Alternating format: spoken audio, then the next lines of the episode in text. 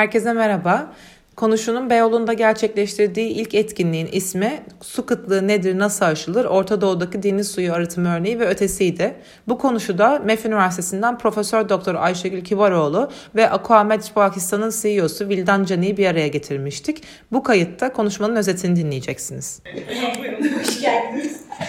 Hepiniz hoş geldiniz. Tanıştığımıza memnun olduk. Karşılıklı konuşarak gideceğiz ama sağ olsunlar bana önce fırsatlarımız var.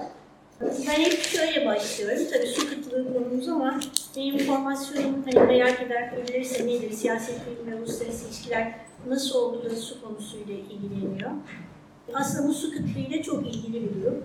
Su kıtlığının değişik cepheleri var. Bazı cepheleriyle başka bilim dalları, uzmanlıklarla ilgilenilir.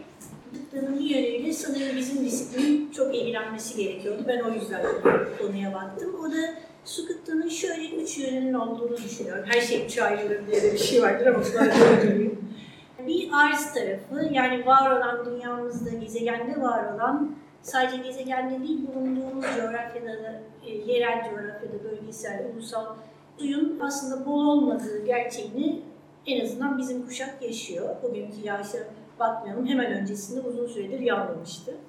Yani arzın kıtlığı, dünyada tatlı su kaynaklarından bahsediyoruz. Belki birazcık onu da vurgulayayım. Biraz sonra deniz suyundan da bahsedeceğiz. Tatlı su kaynaklarının nehirlerde, göllerde ve yeraltı sularında olan tatlı su kaynaklarının dünyada genel olarak zaten var olan miktarı az. Deniz suyuyla karşılaştırdığımızda mavi bir gezegenimiz var ama tatlı su bunun %3'ünü geri kalanında belki hatta %3'ü bile değil e, deniz suyu oluşturuyor %97-98'ini. Yani arzımız kıt genelde. Bu insanlık var olduğundan beri de muhtemelen çok bol değildi. Öte yandan diğer boyutu talebin yükseliyor olması. Yani bu arzın kıt olan e, miktar üzerindeki talep, istekler çok fazla artıyor dünyada. En azından 20. yüzyılda dünya nüfusu ciddi oranda arttı. Ee, bir olumlu gelişme ya da belki endişelendiriyor da bazı e, ülkeler aslında. Dünya nüfusu 20. yüzyıldaki gibi artmayacak. Evet bir noktadan sonra belki geriye doğru da gitmiş olacak. Yaklaşık 7 milyar, 7.2 milyar bir dünya nüfusuyla yaşıyoruz şu an. 2050'de 9 milyarın üstünde olması bekleniyor ama 2050'den sonra birçok bölgede dünya nüfusu belki artmayacak. Evet talep konusunda bir belki durumu olacak ama bu, bu şeyi yanıltmasın. E, dünyada şehirleşmenin çok hızlı artıyor olması suya olan talebi arttırmaya devam edecek. İnsanların yaşam standartları arttıkça da suya olan talep artıyor. O yüzden talepte hep bir artış yine var. Dünya nüfusu 20. yüzyılda ikiye katlandı. Suya olan talep en az 7'ye katlandı. 21. yüzyılda da katlanacağı konusunda bilimsel çalışmalar var. Yani pastamız çok küçük tatlı su kaynaklarımız. Üstünden pay isteyen paydaşlar dediğimiz en olumlu anlatımla. Ama çoğunlukla bu paydaşlar aslında birbiriyle çekişen taraflar oluyorlar. Çok böyle paylarını barışçıl ya da çok anlayışla karşılamıyorlar aldıkları payları. Paydaşların sayısı artmış ve asıl üçüncü boyut olan siyaset bilimi ve uluslararası ilişkileri ilgilendiren yapısal kıtlıkta bu işi daha da karmaşıklaştırıyor. Yani pasta küçük, paylar isteyenler çok ve bir kısım, bir grup diğerlerinden daha fazla alabiliyor bu pastadan. Eşit dağılım. Ve birçok yerde böyle. Ben sınır aşan boyutu daha çok çalışıyorum. Yani devletler arasındaki ilişkileri. Devletler arasında da bu çok rastlanıyor. Su, kıt, evet talep de artıyor. Ama bazı coğrafyalarda bu iki özelliğin olmasına rağmen paylaşımda sorunlar yok. Ama bazı coğrafyalarda çok sorun var. Şu örneği veririz. Avustralya'da da kurak bir iklim kuşağı vardır. Avustralya'da da talep çok artmıştır. Nüfusa da bağlı sulama ve diğer taleplerden dolayı 20. yüzyılda çok artmıştır. Ama Avustralya'da gerekli kurumlar kurulduğu için özellikle 1980'lerden sonra suyun nasıl paylaşılacağı ile ilgili e, çatışmadan çok işbirliği ya da daha ilerici mekanizmalarla yönetilmiştir. Avustralya'nın kuraklığı da Orta Doğu'nun kuraklığına benzer. Ama orada bir çatışma durumu pek beklenmez. Orta Doğu'daki kuraklıkta da en e, vahim olan Şiiri Havzası'dır, Ürdün Havzası. Gerçekten suyun çok kıt, kıt olduğu, arzın kıt olduğu, coğrafi ve doğal olarak kıt olduğu biliniyor. Aynı zamanda nüfusun artışı çok hızlı. Hem İsrail hem Filistin hem göçlerden dolayı Ürdün'de. Aynı zamanda tabii Suriye'de de çok büyük değişimler var ama orada da nüfus artışı fazlaydı. Fakat paylaşım çok adaletsiz. Paylaşımın çok adaletsiz olduğu yerlerde siyaset bilimi ve uluslararası ilişkilerin bayağı bakması gereken meseleler aralıyor. Ben bu konuya açıkçası böyle başladım. Var olan suların nasıl paylaşılıp nasıl tahsis edilebileceği ile ilgili devletler ya da diğer aktörler ne yapabilir onu düşünerek başladım. Buradan size bırakayım Evet. Ee, ben öncelikle çok kısa kendimden bahsedeyim. Çevre mühendisiyim. 21 yıldır Akamek şirketinde çalışıyorum. Ee, İstanbul Üniversitesi'nden mezun oldum. Ee, üniversiteden mezun olduğumda biz tamamen atık su arıtma ağırlıklı eğitim aldık. Genellikle de atık su arıtma tesislerinin e, dizayn edilmesi, hesaplanması vesaire şeklinde. Üniversiteden mezun olup iş hayatına başladığımda sistem tasarımını kağıt üstünde yapabiliyordum fakat teknik olarak hiçbir bilgim yoktu. Deniz suyu arıtmayı dahi duymamıştık okulda. Membran teknolojisini dahi duymamıştık. Hatta sonra merak ettim ya acaba biz bunu görmüştük de ben unuttum mu bu konuyu diye. Tasfiyesi kitabını açtım, konuyu buldum. Fakat derste öğrenmemiştik o konuyu. 21 yıllık iş hayatı içinde endüstride şunu gördüm. Tabii biz özel sektörde çalışıyoruz. Suyun daha önceki yıllarda, örneğin bir Çorlu bölgesinde çok ağırlıklı tekstil sanayisi olan bir bölgedir. Daha önce 30 metreden su kuyularından su çıkarken şimdi artık 300 metre, 400 metrelere su derinlikleri indi. Ve bu şimdi dediğim olay bundan 5 sene öncesinden bahsediyorum. Şimdi daha da vahim durum. Ve bu endüstriyel tesislerin hiçbirinin atık su arıtması yoktu. Hepsi direkt derelere deşarj ediyorlardı. Yani hem yeraltı kaynağını çok durunsuzca kullanıp hem de atılan çıkan atık suyun arıtılmadan deşarj edilerek bir de doğanın kirletilmesi vardı.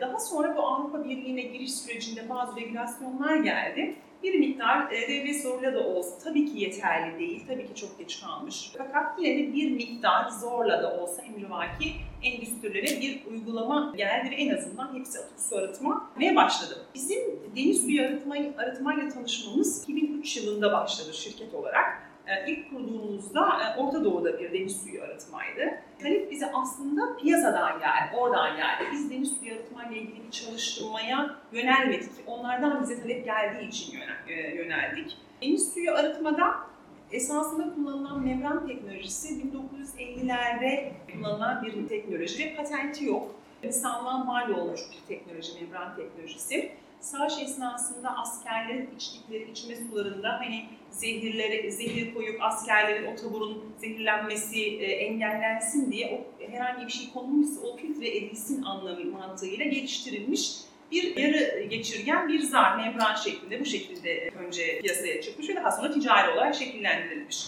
Dolayısıyla membranın e, başlangıcı membran teknolojisinin 1950'lerde piyasanın deniz suyu arıtma talebi de Orta Doğu'dan çıkan bir talep. Biz bunu burada Türkiye'de özellikle ağır sanayide deniz kenarında olan örneğin İzmit Dilovası bölgesindeki demir çelik santralleri olsun, Bodrum bölgesinde, Ege bölgesindeki oteller olsun, işte yaz aylarında nüfusun artmasıyla, sıcaklığın artmasıyla, suların tuzluluklarının artmasıyla, onların su ihtiyaçlarının artmasıyla deniz suyuna talepler o şekilde geldi. Bu şekilde deniz suyu arıtma işinin içine girdik. Deniz suyu arıtmada aslında çok fazla teknolojiler de var. Damıtma var, evaporasyon var. Fakat membran bunların içinde en e, efficient olan, hem recovery'si çok yüksek, verimliliği çok yüksek sistem. Diğerleri çok daha pahalı işletme maliyetleri ve ilk yatırım maliyetleri olup verimliliği çok düşük sistemler.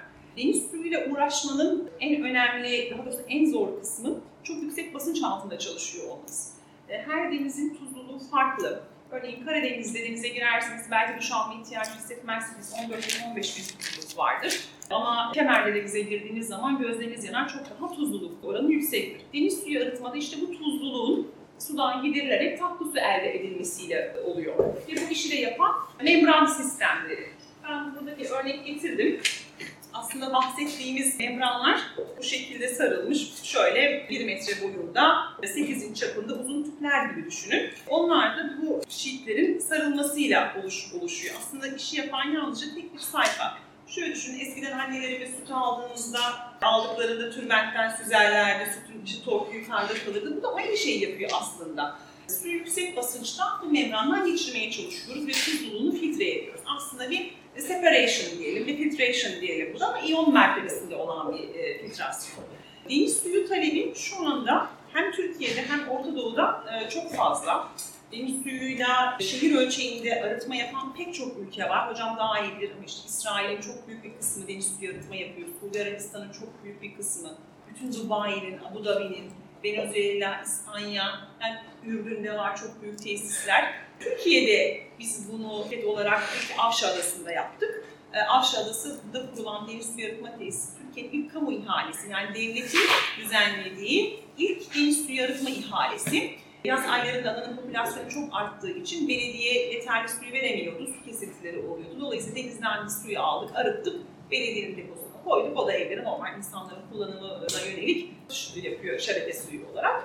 Ben burada bir ara vereyim hocam çünkü bu bitmez. Deniz suyuyla ilgili tekrar yine size vereyim ben sözü. Evet, biz bu konularımızı tabii çok sevdiğimiz için biz nokta koymakta biraz gecikebiliriz.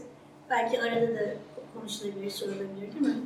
Belki biraz daha konuyu açmak açısından deniz suyu çok ilginç, arıtımı çok ilginç ve geleneksel olmayan su arzını arttırma yöntemi. Az önce bahsettiğim su kıtlığı ile ilgili durum ortaya çıkaran arzın azalması ya da zaten bazı coğrafyalarda dediğim gibi kurak ve yarı kurak coğrafyalarda zaten arzın yeterli olmaması.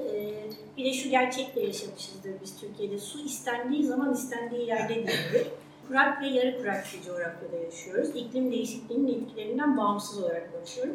Onunla beraber daha da değişen bir iklimde yaşıyoruz aslında. Su istendiği zaman istendiği yerde değilse mühendisler şöyle düşünmüşler. Bunu getirmek lazım tarlaya da şehire de. Bazı ülkeler daha ılıman kuşaklarda yaşıyorlar. Onların durumları, su yönetim biçimleri farklı olabiliyor. Ama bizde baştan beri mühendislik projelerinin, teknolojinin kullanılması gerektiği özellikle de sulamada yazın sulama yapılıyor biliyorsunuz. Türkiye'de ya da tarımcı, tarım faaliyeti en çok yazın.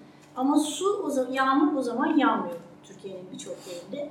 O nedenle bunların sulama kanallarıyla barajlardan e, tarlalara getirilmesi gerekiyor. İşte bu arzı arttırma, yani var olan arzı toparlayıp barajda kanallarla istendiği zaman istenilen yere çiftçiye getirebilmek. Bununla Türkiye 1950'lerden sonra, kuruluşundan sonra tasarıları var. Tabii yapılanma süreci var. 1950'de bu işle ilgili en önemli kurumunu kuruyor. İşte suyu istendiği zaman istendiği yere götürecek kurumu Devlet Su İşleri kuruyor. Ve o, o gün bugünden itibaren işte çok büyük 500'den fazla barajımız var. Orta büyüklükte de barajlarımızla beraber binlerce aslında barajımız var Türkiye'de. Bir bu boyutu var. Bir de tabii bu klasik arz çıkarma yöntemiydi. Yeraltı suyundan su çekmek de klasik yöntem. İnsanlık var olduğundan beri artık ulaşabildiği kadarıyla bu yer altından su kullanılmış. Klasik olmayan, konvansiyonel olmayan yeni teknolojide deniz suyunu arıtma, atık suyu arıtarak kullanmaydı. Biz ne zaman su kıtlığından böyle karamsar bahsetsek, öğrencilerim olsun, dinleyiciler, aslında tamam suyumuz belki azalıyor ama denizler bayağı bir var, arıtabiliriz diye düşünüyoruz. O nedenle çareyi bir, bir başka çare daha üretiyor. Ve su kıtlığının olduğu e, dünyanın birçok bölümünde bu çareleri arttırmak, seçenekleri arttırmak aslında çeşitlendirmek önemli. Yani su yöneticilerinin arzı çeşitli yerlerden sağlaması önemli. İsrail tipik bir örnektir. Hani Türkiye'den daha farklı bir örnek, daha kurak bir yerde. Suyu bir yerden bir yere taşır büyük bir kanalla. Kuzeyden, Şeria Nehri'nin kuzeyinden hem kıyıya, kıyıda tabii en yoğun nüfus İsrail'de kıyıda yaşıyor, hem de çöle taşıyor 1960'lardan bu yana. Çünkü önemli devlet kuruluşundaki önemli sloganlarından biri Negev çölünde tarım yapılması bir ideolojik olarak benimsenmişti. Çok büyük o kanal ulusal su taşıyıcısıyla klasik yöntemle suyu e, kaynağından e, ki bu kineret görüşü aşamada taşıyor. Ama bu yeterli olmamaya başlamıştı İsrail için. Ki taşıdığı su az önce bahsettiğim yapısal kıtlıkla geliyor. Çünkü getirdiği suyun önemli bir kısmı Lübnan, Filistin, Suriye ve Ürdün'ün suyu. Ama işgal altındaki toprakların biliyorsunuz Golan Tepelerinden bahsedilir. O kaynaklardan biri de Golan Tepelerinde. İşgal devam ediyor. O suyu da olduğu gibi İsrail kanallı kıyılara ve çöle taşıyor. Lübnan'dan bir boyutunu taşıyor. Lübnan'dan çıkan suyu Lübnan dokunamıyor. Onu da İsrail taşıyor. Ve kendinden çıkan kaynağı. Bununla İsrail devlet kuruluşu aşamasında önemli boyutta bir gelişme sağladı su anlamında. Ama daha sonra yeterli olmamaya başladı ve biz 1980'lerde ya da 90'ların başında İsrail'in önemli boyutta deniz suyunu arıtmaya geçeceğini duymuştuk. Da deniz suyu arıtmalar başladı. Aynı zamanda atık suyu da arıtıyor. Yani çeşitliliği göstermek açısından. Ars tarafında yaptığı birçok şey var. E, yapısal kıtlıkla beraber onu unutmayalım. Talep tarafında da yaptığı çok şey var. Yani var olan suyu etkin kullanmakla ilgili de. Çünkü su kıtlığı olduğu zaman sadece arzı arttırarak bununla baş edilemeyeceği dünyada zaten bu çözümlenmiş bir süre sonra. Var olan suyu daha etkin nasıl kullanabiliriz, daha az nasıl kullanabiliriz kısmında da talep yöntemleri işin içine giriyor. Onlardan da biraz bahsedebiliriz. Ama yine beni en çok ilgilendiren yapısal kıtlıktır. İsrail'i gezip, gezip gördüğümüz zaman çok ilginç gelir su kullanma yöntemleri ve herkese çok adeta çarpıcı gelir. Ama ben hep şunu hatırlatırım, bu suların kaynaklarının sahiplerinin bir kısmının maalesef bu sulara erişemiyorlar ve çok önemli bir kısmı sadece yerüstü suyu değil, yüzey suyu, şerianın kaynağı. Bildiğiniz gibi yeraltı sularında, Batı Şeria ve Gazze'deki yeraltı tamamen askeri kontrolü, bugün de devam eden askeri, military order denir 1967'den bu yana askeri kontrolü. Eğer İsrail izin verirse Filistinliler kullanılıyor. İzin vermezse var olan kuyularını kullanamıyorlar ve derinleştiremiyorlar. Bu sistem maalesef 67'den bu yana azından devam ediyor. O yüzden kendi içinde çok ilginç bir ülkedir. E, suyu kaynağını ve talebini en ileri seviyede yönettiği görülen ama maalesef yapısal kıtlık bütün bunları gölgeleyen bir durum bana. Tam burada aslında çok güzel bir örnek vermek istiyorum hocam. Biz Gazze'de, Gazze şehrinde bir deniz suyu arıtma tesisi kurduk. UNICEF'in projesi bu. Çünkü Gazze'de içme suyu yok anlattığınız üzere. UNICEF burada bir proje yaptı. Denizden suyu alıp normal şehirde e, içme kullanma suyu eldesi şeklinde ve Gazze'nin yerel otoritesi, bizim İSKİ gibi onların da su departmanına biz e, tatlı su sağlıyoruz. İlk projeyi iki sene önce yaptık. Tamamen UNICEF'in projesi. Tüm projeler, her şey İsrail'in kontrolünden geçti. Zaten oraya gidebilmek için de İsrail'den geçiliyor, oradaki sınır kapısından geçiliyor. E, giden tüm e, malzemeler, palet listeleri hepsi İsrail'in kontrolünden geçti. Proje UNICEF'in fakat, fakat her şey İsrail kontrolünde e, olarak biz bu tesisi 6000 ton gün kapasite olarak çok büyük bir tesis burada, set desalinasyon tesisi olarak e, bu tesisi kurduk. Şu anda 10.000 ton günlük bir tesis yapıyoruz. Bu da ikinci tesisimiz. Yeni bir tender daha var, o da 14 bin ton günlük bir arıtma. E, yani UNICEF sayesinde bölgede hiç olmazsa bir deniz suyu arıtma tesisi var şu an ve bizim tesisimiz. Oradan toplantılara, proje toplantılarına arkadaşlar geldiği zaman dondurma istediler giderken. E, dondurmayı ne yapacaksın dedim. Gazze'ye götüreceğiz dedi. Çocuklar dedi bizim çocuklar hani dondurma yok. Dondurma e, çok önemli bir şey. Dondurma götürmek istiyoruz. Benim o kadar çok dokunmuştu ki bana. Yani gelen kişi e, çok yüksek, e, yani şirketin sahibiydi. Oradaki bizim kontraktörlerden biri. Hani istediği her şeye sahip olabilecek, parayla ilgili bir şey değil. Fakat çok basit dondurma bulamıyorlar çünkü yeterli elektrik yok. Su yok, hiçbir şey yok. Sonra işte vakumlu falan şey yapmıştık onlara dondurma şeyi, e, köpükte öyle gönderdik. Yani o, o şartta şu anda deniz suyu arıtma tesisi kullanıyorlar. E, biz e, Aquam olarak e, pek tabii endüstride pek çok yer yapıyoruz ama endüstride kurduğunuz deniz suyu arıtma tesislerinin maddi olarak iyi durumda olan tesisler bunu talep ediyorlar ve tesisi kuruyorsunuz. Ama özellikle bu tarz e, halkın kullanımına yönelik, insanların kullanımına yönelik tesis kurduğumuz zaman bize çok büyük bir sosyal sorumluluk veriyor ve kendimizi iyi hissediyoruz. Yani sonuçta ticari bir şey yapıyoruz doğru ama orada e, dondurma bile bulamayan insanların olduğu bir yerde biz deniz suyundan tatlı su elde ediyoruz. Bu da bize kendimizi iyi hissettiriyor. Bunun dışında tabii bir tek deniz suyu değil, kıtlıkla ilgili bizim yaptığımız başka şeyler, su geri kazanımı yapıyoruz. Bu da çok önemli. Bu arada deniz suyunda bir şey bir şeyi atlamadan geçmeyeyim. Sistemler kendi içinde teknoloji çok gelişti. Deniz suyu akımı tesislerini başta kurduğumuz zaman verimlilikler çok düşük ve işletme maliyetleri çok yüksek. Yani bir metreküp suyu 2 dolara mal ediyordu. Hani şimdi İstanbul Şehir Şebeke suyu 15 lira zannediyorum. Hani oradan çevirin. Şimdi e, bundan 10 yıl önce 2 dolardı. Şimdi artık 0,5 doların altına düştü deniz suyu işletme maliyetleri. Bu çok önemli. Yani tankerle bile suyu aldınız çok daha ucuza mal ediyorsunuz. Bu da sistemlerin e, verimliliğinin ne kadar arttığını gösteriyor. Aynı zamanda deniz suyu arıtma sistemlerinde e, enerji geri kazanan sistemleri işin içine girdi. Yani bu teknoloji de kendi içinde çok gelişti 20 sene içinde. E, şu anda zaten çok yaygın. Atık su geri kazanım konusunda neler yapıyoruz? Atık su geri kazanım, arıtılmış atık suyu tekrar arıtıp yine membran teknolojisiyle, ultrafiltrasyonla, gerekirse yine ters ozmoz membran teknolojisiyle tekrar proses suyu olarak fabrikalara geri veriyoruz. Normalde bu sular deşarj ediliyor doğaya ya da denize alıcı ortama. E, şu anda bu suları biz e, geri kazanıyoruz ve e, tekrar fabrikalara proses suyu olarak geri veriyoruz. Dolayısıyla doğa kirlenmemiş oluyor artı o kadar su çekilmemiş oluyor yeraltı kaynağına. Böyle bir projemiz var hocam. Bunu TÜPRAŞ'a yaptık. Hatta TÜPRAŞ bununla bu sene sürdürülebilirlik ödülü aldı. Büyük bir tesis, saatte 2000 ton. Yuvacık Barajı'ndan su alıyorlardı. Bundan birkaç sene önce bir yağmur, yine bir yağmursuzluk oldu vesaire bir su kıtlığı dönemi yaşadık. O zaman bulamadık. TÜPRAŞ çok büyük bir rafineri, çok ciddi bir su çekişi var. Belediye dedi ki artık Yuvacık Barajı'nda yeterli bir su yok, seviyeler düştü ama bizim burada bir atık su arıtma tesisimiz var. Şehrin normal atık su arıtması. Bu denize de şarj ediyoruz. İstiyorsan bu suyu al, arıt kullan. Biz de o noktada devreye girdik. Dizaynını falan biz yaptık. Tesis şu anda çok güzel bir şekilde çalışıyor ve sürekli ödül alıyor tesis. 2000 ton saat su düşünün. Normal atık su arıtma yani evlerden çıkan kanalizasyonların geldiği atık su arıtma tesisindeki e, bir su arıtılıyordu ve denize de şarj ediyordu. Biz şimdi bunu tüpraşta kullanıyoruz. Tüpraş bu kadar suyu save ediyor, almıyor ve dışarıya atmıyor. Türkiye'deki en büyük tesis bu. Şimdi ben görüyorum ki Pakistan'a çok sık gidip geliyorum işim gereği. Pakistan'da da artık başladı. Yani bütün tabii ağır sanayi artık o coğrafyada olduğu için tabii oralarda atık su arıtma dahi yok. Yani her şey olduğu gibi de şarj ediliyor. Şu anda hem arıtma hem geri kazanım işleri orada da başladı. Ben tekrar yine geri kazanıma devam ederim sonra yine size vereyim sözü hocam.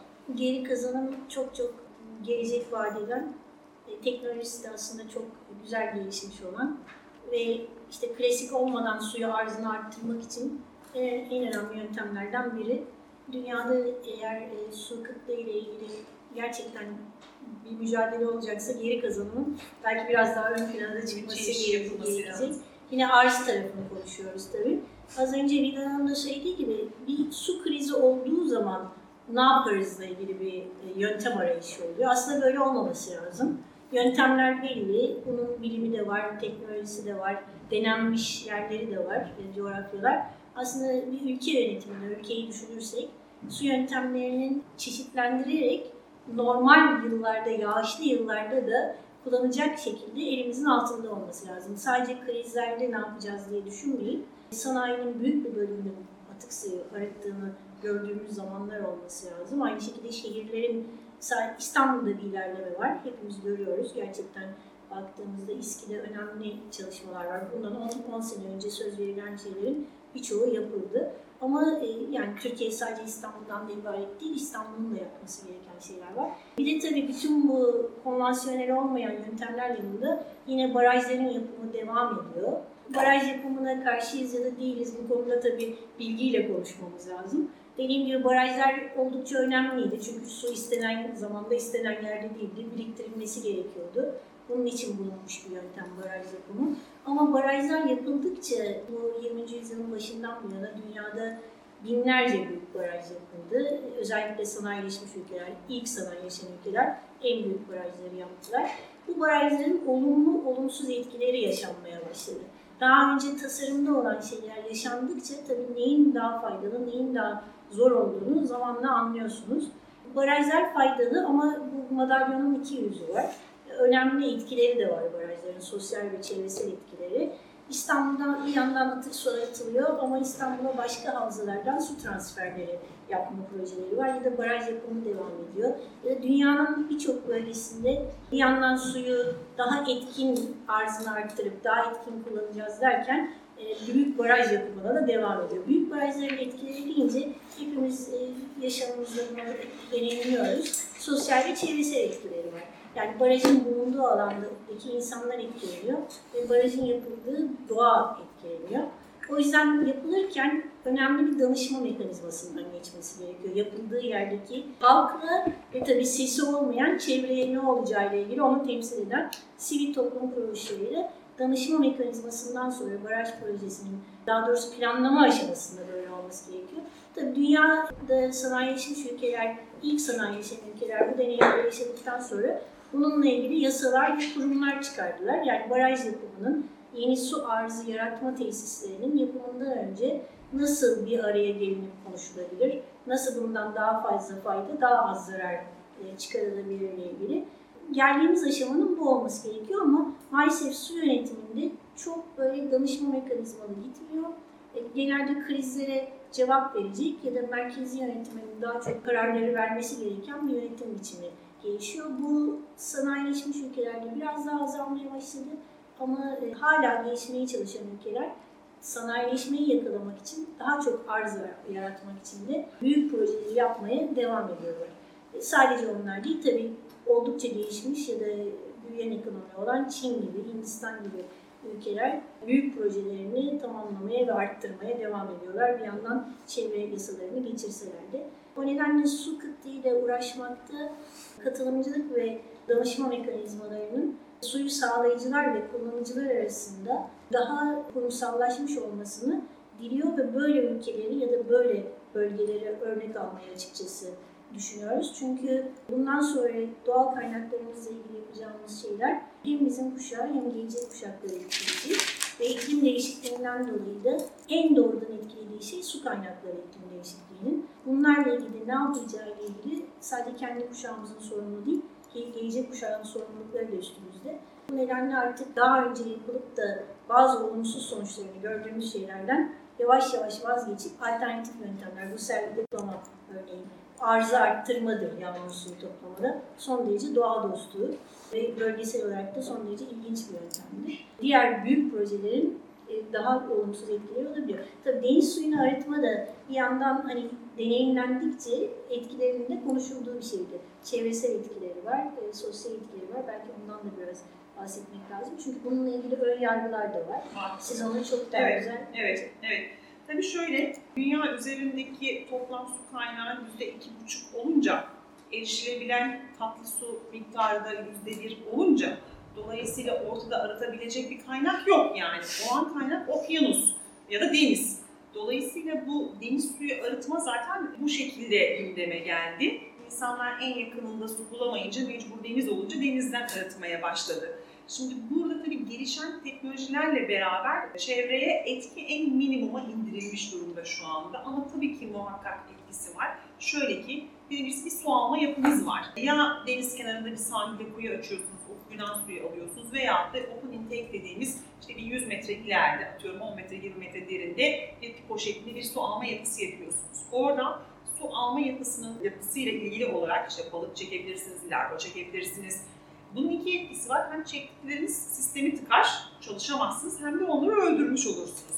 Dolayısıyla oradaki su alma yapısının dizaynı, e, içeriye canlıların girmemesi, girmeyecek şekilde dizayn edilmiş, tasarlanmış olması gerekiyor.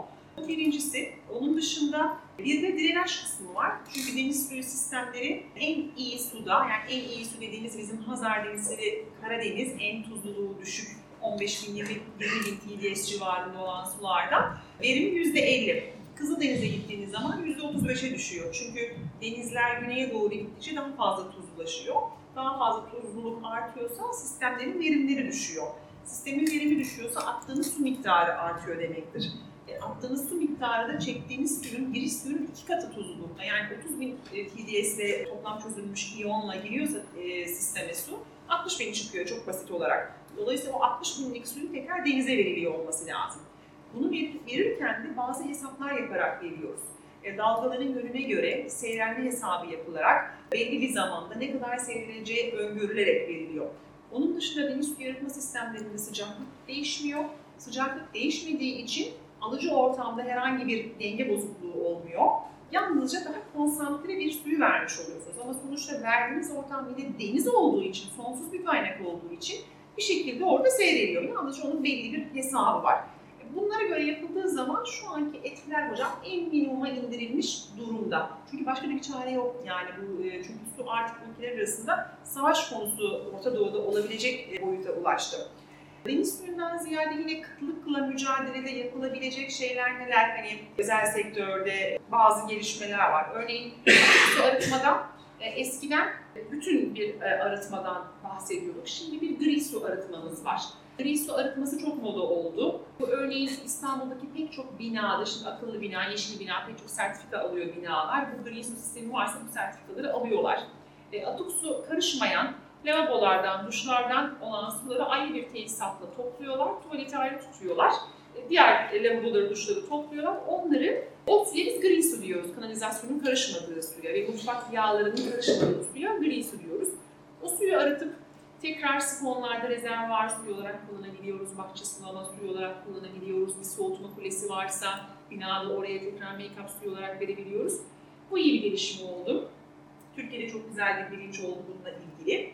E, atık su arıtma her ne kadar geç başlasa da Türkiye'de iyi bir yere geldi artık endüstride. Bir onun dışında insanların farkındalığı da arttı hocam. Yani biri bir yere bir şey deşarj ediyorsa, biri görüyorsa hemen şikayet ediyor. Hani çok güzel bir şeye geldi.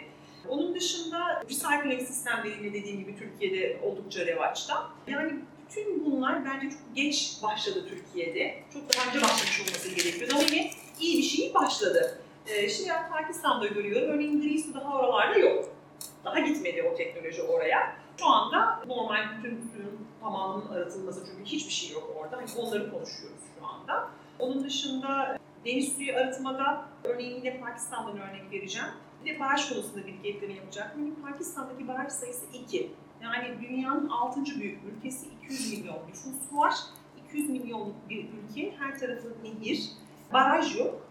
E, çünkü zamanında sömürge olduğu için yapılmamış, kurdurulmamış orada. Kurdurulmamış. Şu anda hiçbir sürü şeyleri yok. Mecburen deniz üzerinde yapmak zorundalar. Şu anda e, onlarda da bizdeki seçim zamanında iki hafta sonra seçim oldu bu sene. Hükümet değişti. Yeni hükümet daha e, çevreci, müthiş hamleler yaptı. Örneğin bizim orada çok e, şey müşterimiz var. Nedir bu şişe suyu diyelim ki kola, gazoz, işte soft drinks, şişe suları. Onlara bir kural getirdi. Ürettiğiniz işte e, bir litre su için bu kadar maksimum su atabilirsiniz, bu kadar maksimum su kullanabilirsiniz diye kural çıktı. Herkes yaptığı imalattaki verimlilikleri arttırmak zorunda. Aynı şey atık suya geldi. O yüzden herkes çılgın gibi bir e, atık su arıtma talebi şu anda var oradaki piyasada ve devlet kendi eliyle deniz suyu arıtma tenderları açmaya başladı. Özellikle Güneyli Karaçı bölgesinde. Yani bir şekilde ülkede böyle bir politika yoksa su politikası cebrenme hileyle mecbur kalınca bir şekilde ülkelerde bu politikaları hükümetler eliyle başladılar.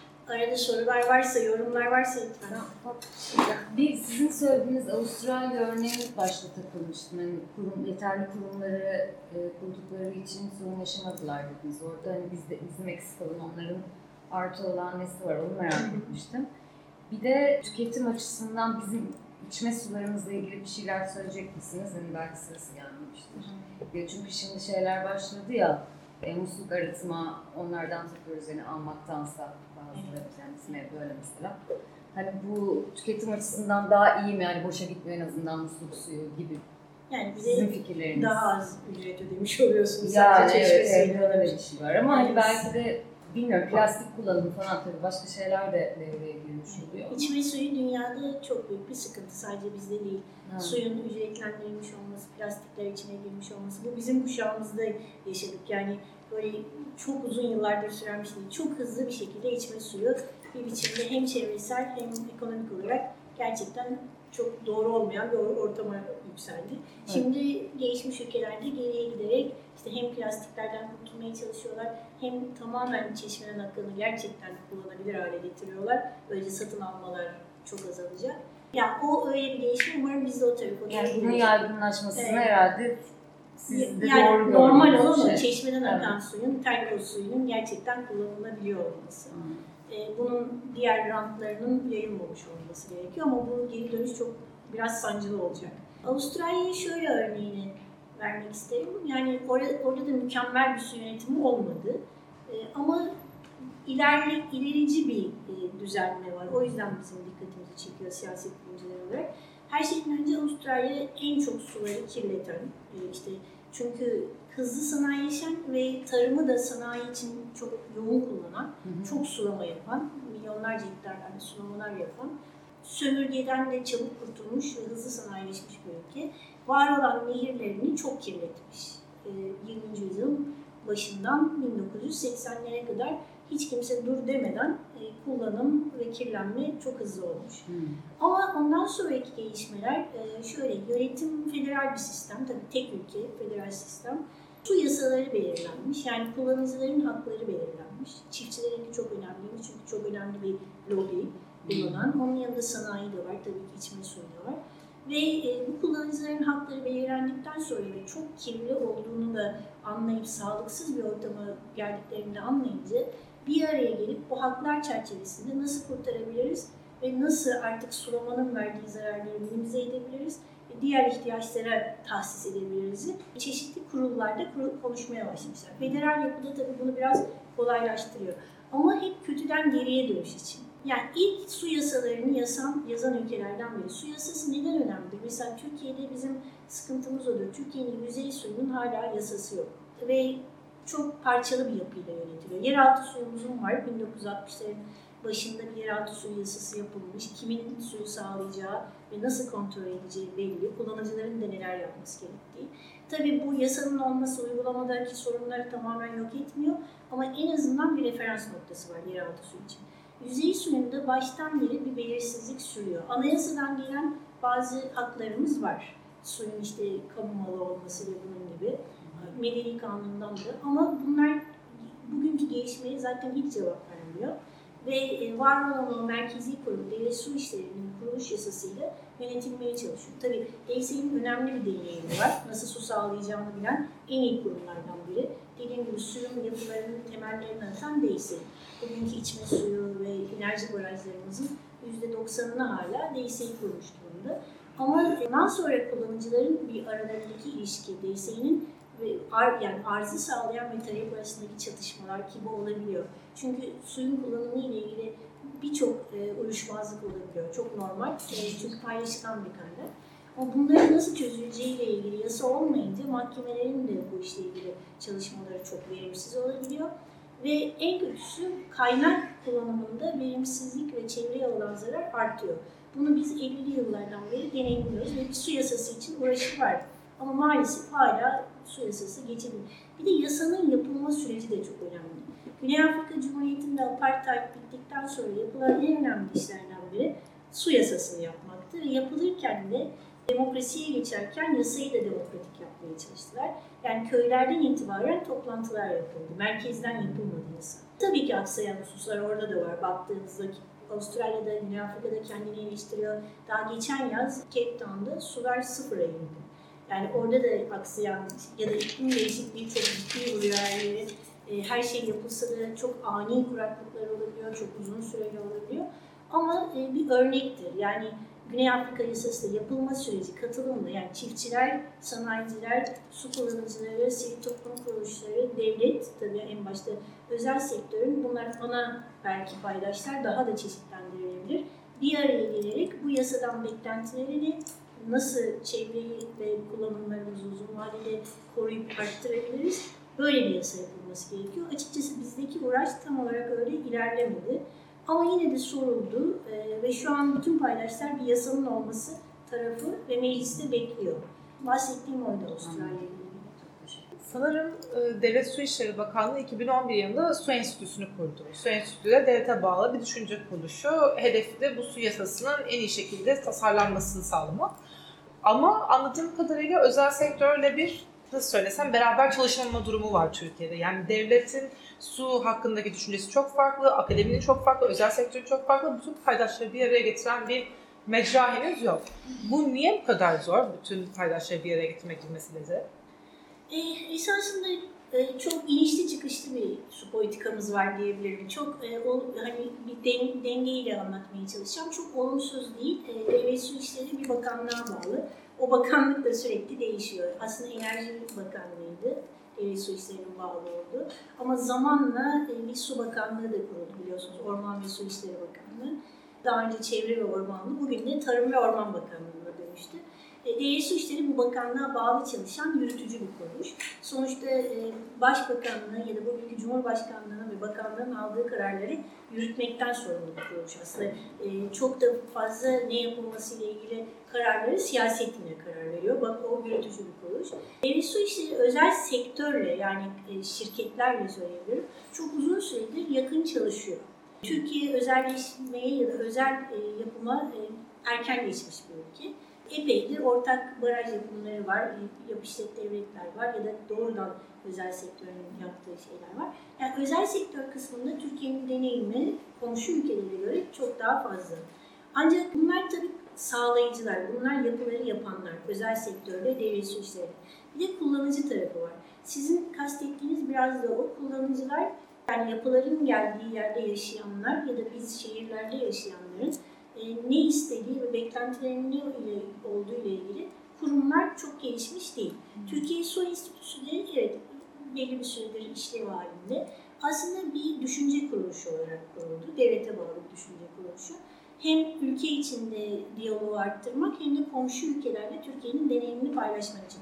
Çünkü Türkiye'nin Orta Doğu ve Balkanlara göre suyu geliştirme, arzı arttırma konusunda ciddi bir avantajı var. Daha önce başladık, daha iyi baraj yapıyoruz ve bir yerden bir yere çok daha hızlı taşıyoruz. O deneyimleri de paylaşmak için kurulmuş bir. Yani en iyi ortam tabii su yasasının yapıldığı ortamdaki diyalog olabilir. Bunun yanında Avrupa Birliği süreci ve daha önce Habitat'ın Türkiye'de toplanmasından bu yana, 90'ların ortasından bu yana Türkiye'de aslında sivil toplum kuruluşları kuruldu ve gelişti. Ama inişli çıkışlı. Kuvvetli kuruluşlar da var sivil toplum kuruluşları. Özellikle işte WWF Türkiye ve e, Çevre Vakfı, TEMA gibi suyu odağına almış ve devletle diyalog içinde olan kuruluşlar bunlar. Yani Çevre ve Orman Bakanlığı özellikle çevre faslının açıldığı dönemde yaptığı her projede, yapacağı her yasada bu kuruluşlarla beraber çalışmak durumundaydı. Çünkü yapı böyle ilerliyordu Avrupa Birliği ile olan süreçte. Bununla ilgili de birçok e, yönetmelik yasada geçti. Bu kurumların o, o yasalarda etkileri oldular. Ama e, şimdi zaten genel olarak Avrupa Birliği sürecinde bir durgunluk yaşıyoruz. Ve yasaların da uygulanması ile ilgili çok böyle sistematik bir ilerleme yok. Geçen yönetmeliklerin uygulanması ile ilgili. Ancak sivil toplum kuruluşlarımız var. Seslerini duyurmaya çalışıyorlar ve bu diyaloğu da devletle kurmak konusunda çok girişimciler. Yani Konya bölgesinde önemli bir proje yapıldı. Konya'da yeraltı suları çok fazla çekildiği ve çok zarar gördüğü için Konya'nın suları ve toprakları özellikle Doğa Hayatı Koruma Vakfı WWF Türkiye bu konuda devleti de yönlendirecek şekilde girişimlerde bulundu. Tabii bazı zararlar yapıldıktan sonra bunların yapılması bizi üzen şeyler. Ama Türkiye bu konuda maalesef tek örnek değil. Bütün dünya suya ve çevreye verdiği zarardan sonra bunları tekrardan düzeltmek için bunları yapıyor. Gerek Avrupa Birliği'nde gerek Amerika'da çevreyle ilgili bakanlıkların ya da yasaların geçmesi 1980'lerin başıdır. Bizde de 1990'lar. 92 Rio Konferansı bir dönüm noktasıdır. Çünkü devletler bir biçimde çevreye duyarlı oldukları konusunda bir somut bir şeyler ortaya koymaya zorunda kaldılar. Ondan önce açıkçası ne Avrupa ne Amerika Birleşik Devletleri'nde işte Çevre Koruma Ajansı Amerika'nın 80'lerden beri çalışıyor. İşte Trump'ın en çok etkisizleştirmeye çalıştığı oldukça geç gelmiş kurumlar bunlar. Ama kalsın isteniyor. Yani bugün Amerika'da onun için uğraşıyorlar. EPA işte kalsın, güçlü olsun. Çünkü o bir bizim şeyimiz, tutanağımız diye düşünülüyor. Ona göre ilerleniyor. Aynı şekilde bizde de yasaların kaldığı, kurumların kaldığı bir düzen olması için biz de uğraşıyoruz. İki not aldım parça parça ama onlarla ilgili birkaç bilgi vermek isterim aklıma gelmişken. İSKİ'nin İstanbul'la ilgili şehir ölçeğinde deniz suyu arıtma ihaleleri artık var. Biz bununla ilgili hem membran supplier'ları olsun hem teknoloji provider'lar olsun bunlarla İSKİ'yi buluşturup e, proje çalışmaları üstünde e, çalışıyoruz. Özellikle Karadeniz çalışılması en kolay deniz olduğu için Türkiye'de tuzluluğu en düşük. Karadeniz üzerinde kurulacak e, İstanbul'un şebeke suyunun belli bir miktarını sağlayacak olan büyük ölçekli deniz suyu arıtma tesisleri var. Bunun dışında biraz önce yağmur suyu arıtma dedik. Yağmur suyu arıtma endüstride artık kullanılmaya başlayan bir şey. Özellikle çatılarda büyük endüstriyel tesisler düşünün. Çok büyük fabrikalar, kapalı alanları çok büyük. Kapalı alan varsa çatı da var. O çatılardan tesisatlarla yağmur suyunun toplanıp filtrasyonuyla e, filtrasyonunu yapıyoruz. Bu şekilde proses suyu elde ediyoruz ya da ham su elde ediyoruz. Bizim de kurmuş olduğumuz bu tarz tesisler var. Ee, bunun dışında e, İSKİ suyunun kalitesiyle ilgili, siz içme suyuyla ilgili bir soru sormuştunuz. İS, İSKİ'nin su kalitesi, yani İstanbul'daki şebeke suyunun su kalitesi aslına bakarsanız kimyasal olarak çok başarılı. Çünkü kaynaklar hala çok başarılı. Kimyasal olarak bir şey yok. Yalnızca çok fazla yani ishale hatları çok uzun olduğu için çok fazla dezenfeksiyon amaçlı klor kullanımı var ve tesisatların eski olmasından kaynaklı olabilecek fiziksel kirlilikler var ama onun dışında kalite olarak Avrupa standartında e, içme suyu kalitesi var aslında İSKİ'nin. Onun dışında atık su geri kazanımla ilgili ilave etmek istediğim kullanım nerelerde kullanıyoruz atık su geri kazanımı? Çok ciddi oranda özellikle Türkiye'de de bu çok yaygın. Pek de çok gitmiş olduğunuz tatil köylerinde, otellerde belki farkında değilsinizdir ama o otellerin atık su arıtmaları bahçe sulamada kullanılır her zaman. Yani çoğunlukla o, o şekilde. Su geri kazanımın en çok kullanıldığı yer Türkiye'de bahçe sulama. Yurt dışında tarımsal sulama, irrigation'da özellikle kullanılıyor. Bunun dışında araba yıkamada, peyzajda pek çok yerde e, atık su arıtmayı kullanabiliyoruz. Atık su arıtmadan kazanılan suyu. Irrigation çok önemli. Türkiye'deki tatlı suların %70'i yani normal kuyulardan çıkan suların %70'i aslında sulamaya gidiyor. Yüksek bir oran. İsrail'de damlalık sulamaya seneler önce geçip çok ciddi bir su tasarrufu yapmıştı. Bizde artık buna tabii son 5-10 yıldır tabii ki var ama bence yine çok geç kaldık. E, ama en azından damlalıklı sulama artık Türkiye'de de var. Pek çok büyük tarım arazisinde damlalıklı sulama yapılıyor. Biz de bunların filtrasyon sistemlerini sağlıyoruz. Yer altından çıkan suyun herhangi bir politikamız olmadığı için daha önce Çorlu'da özellikle o bölgeyi çok takip etmiştim. E, kuyularda herhangi bir sayaç yoktu. İstedikleri kadar suyu çekebiliyorlardı. Şimdi son 5 yıldır artık e, kuyulardan çıkan suya, sularda sayaçlar var ve herkes çektiği suya para ödemek zorunda. Ama düşün eskiden böyle bir şey yoktu. Büyük tekstil fabrikaları senelerce çok yüksek miktarda suları kullandılar ama en azından şu anda artık var. Bir önemli ilerleme de Türkiye'de yine son 5 yılda gelişen organize sanayi bölgeleri oldu. Eskiden bu organize sanayi bölgeleri yoktu. Herkes münferit münferit fabrikalardı. Şimdi bir organize sanayi bölgesi oldu. O bölgenin bir atık su arıtma tesisi oldu. Özellikle Bursa'da, İzmit'te, Çorlu'da, Konya'da bu atık su arıtma, e, e, organize sanayilerin atık su arıtma tesislerinin suyu da geri kazanılıyor. Ya endüstriye ikinci kalite proses suyu olarak satılıyor veyahut da sulama suyu olarak kullanılıyor. Dolayısıyla bu da önemli bir gelişme yine Türkiye'de. Yani aslında bakarsanız pek çok hani kıtlıkla mücadele dediğimiz zaman bu saydıklarımızın hepsi birer başlık kendi başında e, yapılan adımlar. Bunun dışında bir takım rakamlar ben hazırlamıştım. WWF listesinden, Birleşmiş Milletler listesinden. Belki ilginizi çekebilir. Hani rakamları seven arkadaşlar varsa onları çok kısaca söylemek istiyorum. Buradan bakacağım çünkü ezberimde değil hiçbiri. Ee, çalıştım da geldim size bunları söylemek için. Su kıtlığı ile ilgili hani konuşacağız derken bunlarla ilgili bir rakamları araştırırken ilk önce Dünya Ekonomik Forumu'nda 2014 yılında risk raporuna alınmış su kıtlığı ve en büyük 3 büyük riskin arasına sokulmuş. Ondan önce e, su bir e, risk olarak görülmüyormuş su krizi. E, fakat ondan sonra her sene raporunda aynı şekilde en önemli risklerden biri olarak görülüyor. Normalde bugünkü projeksiyonlara göre Türkiye'de kişi başına düşen su miktarı, kullanım suyu miktarı 1500 metreküp. Fakat bunun 2030 yılında 100 milyonluk bir nüfus projeksiyonuyla 1100 metreküpe düşeceği varsayılıyor. Geçtiğimiz 50 yılda 3 Van Gölü büyüklüğünde e, sulak alan kaybetmişiz. Hani bu da çok çok büyük bir kayıp. Bugünkü tatlı sularımızın %74'ü tarımda, 15'i evsel kullanımda, %11'i de sanayide kullanılıyor. Ama tabii su krizinin en önemli yansıması sanayide oluyor. Çünkü en çok suyu sanayi e, tüketiyor. Ama hocamın da söylediği gibi adaletsiz dağılımdan dolayı tabii ki sanayi kullanacak ama e, su alma hakkına sahip olan pek çok insan da kendi bölgesinde aslında yanlış politikalardan dolayı su alamıyor. Bunlar da tabii yanlış politikalar, e, iklim değişikliği, artan nüfus ve sanayileşme bunlar da e, etkenleri. Dünyadaki su kaynaklarının %2,5 tatlı su kaynağı dedik. Bunların da %70'i buzullar içinde. Bu bilgi de enteresandı. Halen dünyada 2.7 milyar insan yılda en az bir ay su sıkıntısı çekiyor. 2050 yılında dünya nüfusunun %40'ından e, fazlasının su stresi çeken havzalarda olması bekleniyor. Türkiye'de su stresi çeken ülkeler sınıfında şu anda. WWF'in 2010 raporuna göre 2007'de 1.8 milyar insan internet erişimine sahipken 1 milyar insan içme suyuna erişiminden yoksuldu. Bu da örneğin çok enteresan gelmiştir bu veri. Birleşmiş Milletler'e göre eğer şu andaki su tüketme alışkanlıklarımız değişmezse 15 yıl sonra sahip olunan su dünya nüfusunun ancak %60'ına yetecek. Bu da çok korkunç bir şey yani. Rakamlarla ilgili durumlar bu. Son bir şey daha ekleyeceğim hocam. Pakistan'da örneğin e, şunu gördüm. Çok Pakistan çünkü çok gidiyorum, her e, ay gidiyorum neredeyse. Havaalanlarında şeyler döndürmeye başlamışlar. İşte suyu böyle tasarruf edin, işte dişinizi fırçalarken açmayın, işte şunu yapın, bunu yapın. Çok hoşuma gitti. Havaalanlarında bunu döndürmeye başlamışlar.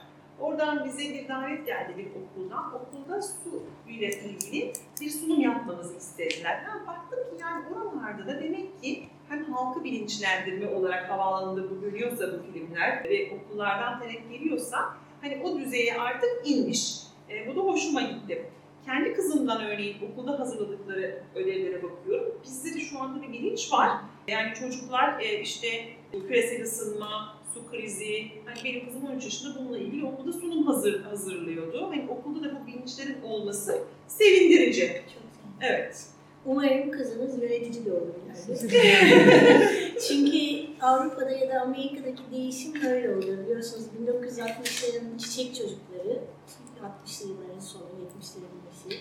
Aslında sadece savaşa karşı olmakla mücadele etmiyorlardı. Çevreyi de korumayla mücadele ediyorlardı. Ve e, Avrupa ile Amerika'nın şansı ya da Avustralya'nın, Kanada'nın, e, Batı ülkeleri dediğimiz en azından belli dönemlerde bu çiçek çocuklar yönetici olma şansını elde ettiler. Bazıları belki dönüştü, belki e, yozlaştı, belki o ideallerini kaybettiler. Ama biliyorsunuz yeşil partiler kuruldu. Sosyal demokrat partilerin içinde çevre boyutu çok önem kazandı. Almanya gibi ülkelerde çok çeşitli partiler kuruldu. Ve daha bu bilinci eğitimlerinde alıp okuyup daha sonra da bunu protesto biçimine dönüştürenler siyasi karar mekanizmalarına gelince esas değişim o zaman yaşanıyor. Avrupa'da ve Amerika'da ilk çevre yasalarının geçmesi çok sevilmez Carter yönetimi örneğin Amerika'da. Çünkü dışarıda çok e, güçlü bir Amerika izlenimi verememiştir Carter. Ama içeride 1970'lerin sonunda Amerika'da ilk çevre yasalarını geçiren Carter yönetimidir ve sonrasıdır.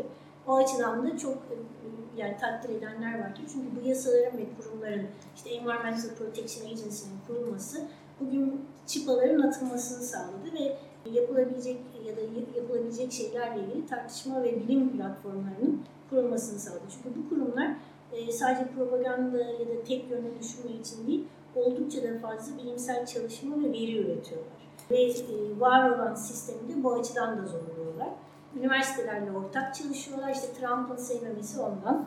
Çok fazla eleştiri koyuyorlar ortaya ki devlet kurumları kendileri ama devlet kendini eleştirebiliyor. Federal kurumlar. Yani ortada neler olduğunu, gerçek durumun nereye doğru gittiğini tartışabiliyorlar. Bir başka şey de e, bu bilinçlenme ile ilgili. Dünyada tabii yaşanan e, şu anki bilinç şöyle. Barajlardan ya da kaynağından suyun çeşmeye gelene kadar ne oluyor suya? İçme suyunda kirlilik konusu var. Aynı zamanda kayıp, kaç, kaçaklar ve kayıplar. Türkiye'de bu durum maalesef e, gelişmekte olan ülkeler düzeyindeydi çok uzun süre. %50'si kayboluyordu. Yani bunu çok böyle kolay söylüyorduk. Bir yandan büyük barajlar yapıyoruz, kanallar yapıyoruz, yatırımlar. E, çok önemli bir dönem sulama projeleri Türkiye bütçesinin üçte birini, üçte ikisine yakınını almıştır. Yani şimdi belki değil ama Güneydoğu Anadolu projesi sürerken ve bazı yıllarda baktığımızda devlet bütçesinin üçte biri sulama projelerine gider.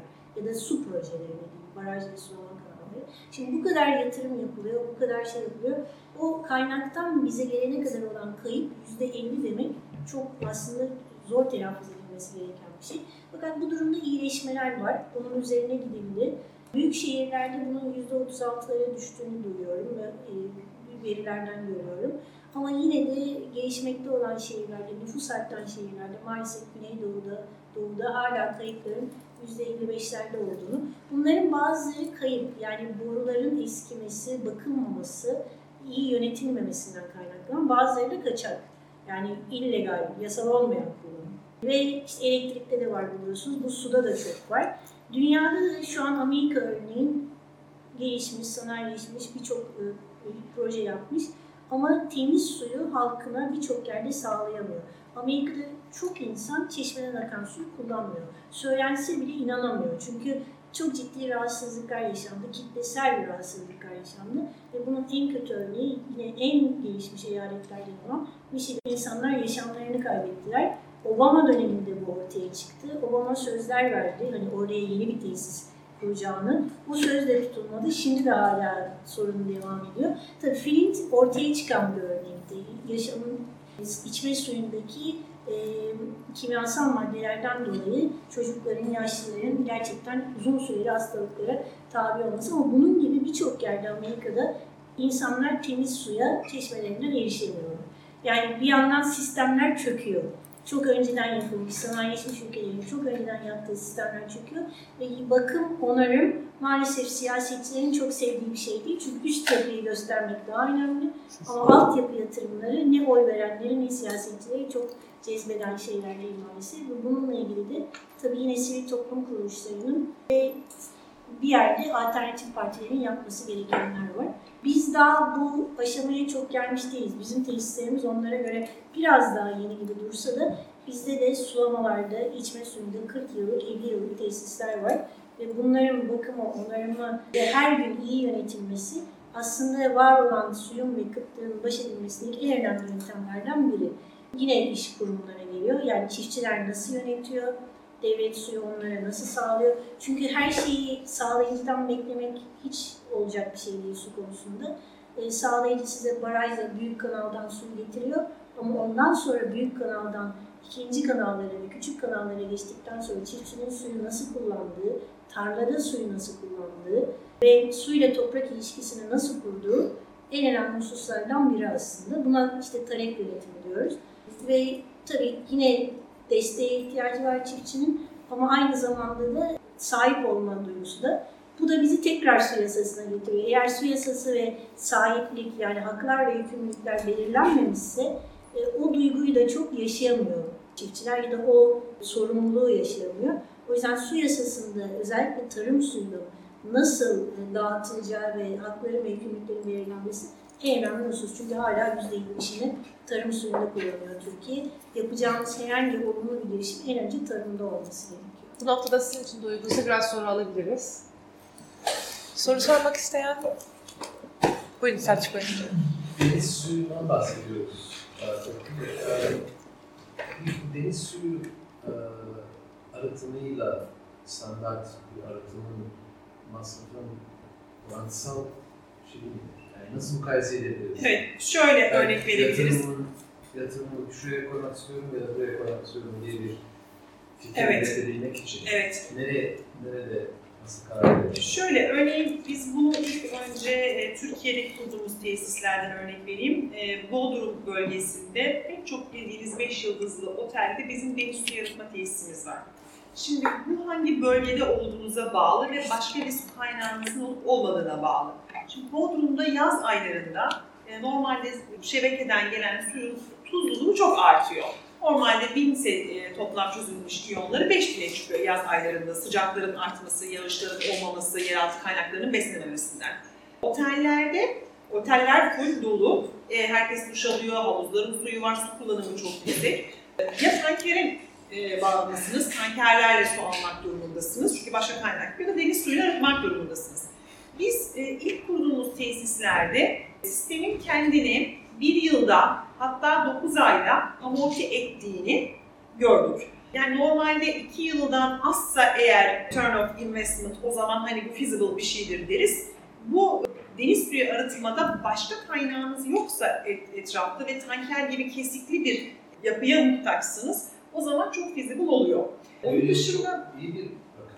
Yani bir yılda Tabii, tabii, tabii, tabii. Ama işte su kullanımınız yüksekse ve başka bir alternatifiniz yoksa bu. Hele Yani şimdi otel yani gibi bir yerse, e, büyük bir orantıda suya ihtiyacı olan bir işletmeyse daha Tabii tabii özellikle endüstriyel tesislerde örneğin bizim Dilovası tarafında e, normal siz Ankara'ya giderken e, gördüğünüz pek çok büyük fabrikada bizim e, sağlı solu deniz suyu arıtma tesislerimiz var. Hepsi körfezden suyu çekiyor, arıtıyor ve proses suyu olarak kullanıyor.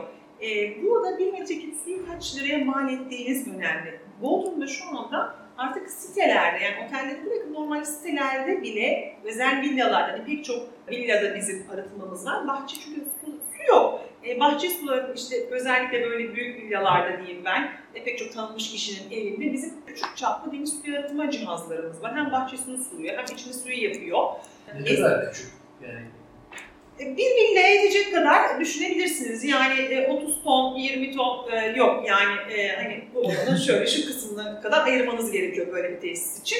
Şöyle söyleyeyim, tanker suyundan daha az maliyetli artık deniz suyundan tatlı su elde etmek. Bunu söyleyeyim ben size. gerekiyor.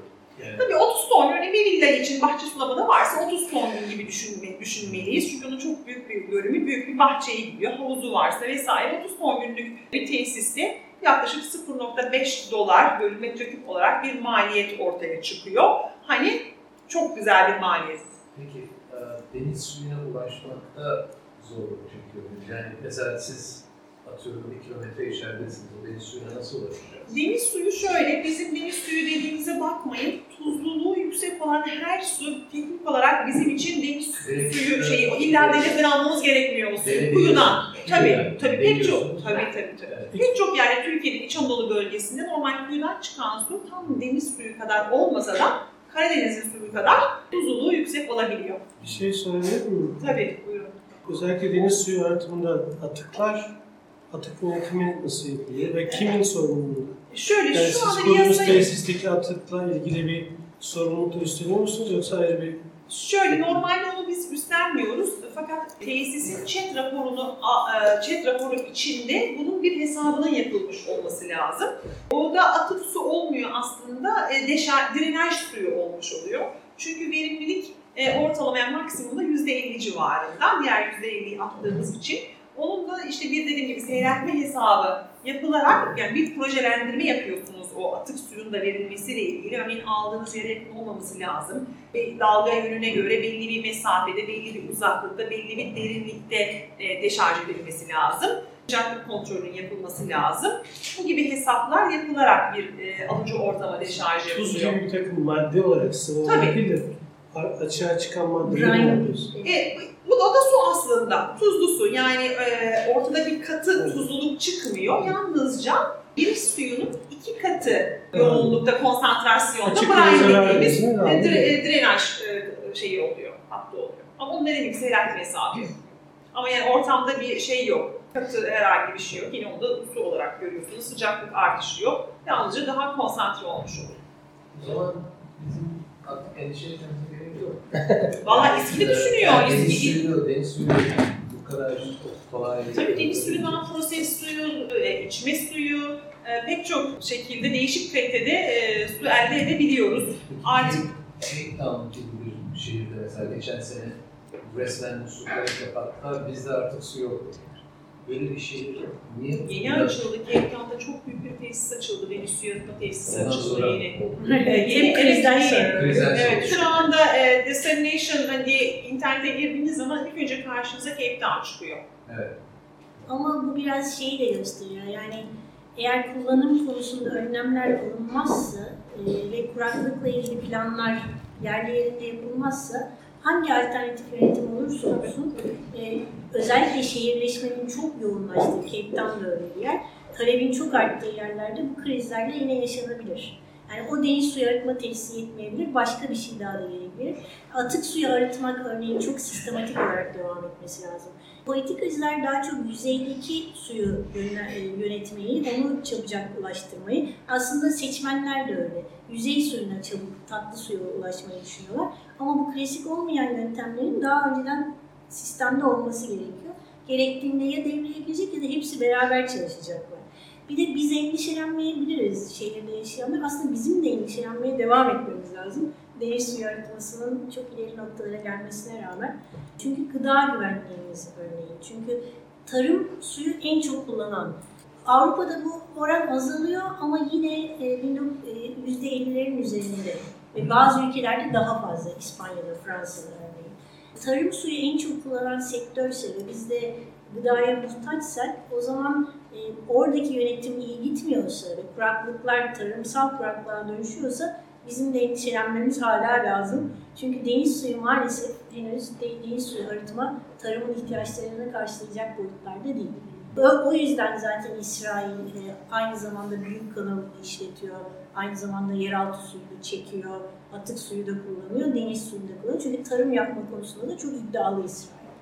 E, ve verimli bir tarım da yapıyor. Yani ürettiğini çok verimli üretiyor. Ama tarım, deniz suyu hem her ülke için deniz suyunu arıtmak, kıyısı olmayan ülkeler için çok zor bir durum. Yani kıtalar içine hapsolmuş ülkelerin bu seçenekleri daha az. Her ne kadar başka türlü suları da, acı suları da arıtabilirler tabii. Ama tarıma deniz suyundan arıtılmış suyu aktarmak şu an her açıdan verimli değil. Peki orada çözüm nedir? Yağmur Yağmur da çok güvenemiyoruz çünkü iklim değişikliğinin en azından dünyanın önemli bir coğrafyasında e, yağışları azaltacağını artık biliyoruz. Hem sıcaklıkları arttıracak, yağışları azaltacak. Bazı bölgelerde yağışlar artacak. Ama en azından Türkiye, Orta Doğu'nun büyük bir bölümü, Akdeniz'in tamamında yağışların azalacağını biliyoruz. Üstelik sadece yağmur değil, kar yağışlarının miktarının ve süresinin de azalacağı. Yani bu artık bizim için sürpriz değil. Bunlar en son verilen raporlarda hani birkaç politikacı yatsısa da ispatlandı ve bu artık kanı. O zaman yağmura da güvenemeyiz, kara da güvenemeyiz. E, yağdığı zaman e, buradaki yağmur toplama şeyleri gibi toplanıp değer, değerinin bilinmesi lazım. Ama var yani tarımın daha az su kullanması için ne yapabiliriz teknolojilerini? Evet, hem gelişip hem benimsenmesi gerekiyor ve bu teknolojiler söylenince kulağa hoş gelen teknolojiler ve çok iyi sonuçlar da doğurabileceği düşünülüyor. Ama tarım çok kompleks bir yapı. Bir yerde damlama sulama işliyorsa sosyal boyutlarıyla başka bir bölgede damlama, damlama sulama hiç işlemiyor. O yüzden nerede ne işliyor, hangi teknoloji daha uygun ama yeter ki o tarımdaki vahşi sulama dediğimiz sulamadan yavaş yavaş vazgeçilsin. Çünkü yüzey sulama denilen bir sulama vardır. Evet çiftçi için en kolayıdır çünkü enerjiye ihtiyacı yoktur. Yani çiftçi için hepsi bir masraf. İşte basınçlı sulamada basınç için enerji gerekir, elektrik enerjisi. Yani damlamayı ve yağmurlamayı yapması için e, belli bir enerjiye ihtiyacı var. Bunu devlet de sağlayabilir, sübvansiyon da verebilir. Ama bunların hepsinin bir sistematiğinin oturması lazım. O yüzden çiftçinin başladığı sulama yüzey sulama denilen salma sulamadır. Tarlaya suyu kanaldan bırakır. Bu hem suyu çok e, harcayan hem toprağı suya fazlaca doygunlaştıran, toprağın tuzlanmasına ve topraktaki su seviyesinin yükselmesine neden olmuş sulama. Bunların yavaş yavaş terk edilip yarı modern, daha modern teknolojileri sosyal yapıya da uygun bir şekilde geçirmesi gerekiyor. Her e, bölgeye göre de bu değişebiliyor. Örneğin Türkiye'nin güneyinde ya da batısındaki teknolojik gelişme daha ileri seviyede olabiliyor. Ama başka bölgelerde belki yeter ki yüzeyden değil karık sulama dediğimiz e, kanalları açarak yaptığımız bile ileri bir teknoloji, bir tasarruf sağlıyor. Ama tarımdan vazgeçmek mümkün değil. Yani dünya doymak istiyor, sulamayı istiyor. Dünya 1950'lerden bu yana, yeşil devrimden bu yana sulamayla doydu. Yani sulama olmasaydı e, dünyanın çeşitli bölgelerinde oluşan açlık belki daha fazla olacaktı. Onun yani sulama üzerindeki talep devam edecek. Sulamalar yapılacak. Ama bunların yerli yerinde ve suyu etkin kullanarak yapılması gerekiyor. Hem çiftçinin uyanması gerekiyor hem de devletin çiftçiye bu bilgiyi, yayımı götürmesi gerekiyor. Ve o onunla beraber çalışması gerekiyor ki bununla yapılan çalışmalar var. Yani Türkiye'nin de daha önce sulamaya geçen bölgeleriyle daha sonra geçenler arasında farklar vardır. Daha önce geçenler zorlukları yaşayıp daha iyi yöntemlere daha geçmişlerdir ya da gelirlerini arttırdıkları için yeni yöntemlere geçme şansları olmuştur. Ama sonra başlayanlar e, daha zor mücadeleler içindeler ki bu yine Doğu ve Güneydoğu'yu kapsıyor. O yüzden de işte devletin desteği daha fazla gerekiyor. Ama yani endişeleneceğimiz durumlar maalesef hala var. Yani çok kapsamlı bir çözüm imağı gibi geliyor bana. Sadece tek bir çözüm. Yani böyle one shot yani, büyük, şey, yani ülke büyüdükçe sorunları artıyor. Bir tek çözmekle de bitmiyor. Yani çok yekün bir uyanışın olması lazım. Evet. Yani sokaktaki insanlar çocuklardan bu eğitime başlaması lazım. Örneğin ben İsrail'e çok gittim iş için. Orada... oldu mi? Yani İsrail mesela halkı yani şehir efsanesini bilmiyorum hocam. Belki siz bilirsiniz şey duymuştum. E, suyu boşa atmak ya da pet şişe içinde dahi yarım hani olur ya böyle bizde yazın arabalarda bir sürü pet şişe böyle ısınır daha şey yapmayız falan kullanmayız. Onları atmak çok büyük bir olay yani orada atamazsın insanlar sana bakar ne yaptın suyu attı falan. Böyle şeyler duyuyordum ben İsrail'de. Onu duyduktan sonra sonra geldim kızıma da söyledim evde. Şimdi ben böyle arabada biriken suları, petleri eve götürüp çiçeği falan suluyorum bir şey yedim. Ama eskiden ben de onları atıyordum yani. Şimdi o bana orada bir şey verdi, fikir verdi. İsrail'in durumu çok farklı. İsrail kapana kısılmış bir memleket etrafı sarılmış. Disiplinli. Ee, ve disiplinli olmaları e, zorunluluğu Evet, var. Yani Evet ama müthiş bir örnek yani denizi aratıyor, suyu atıyor. yapamazlar yani. Onlar e, ipin ucunu kaçırırlarsa ölüp giderler.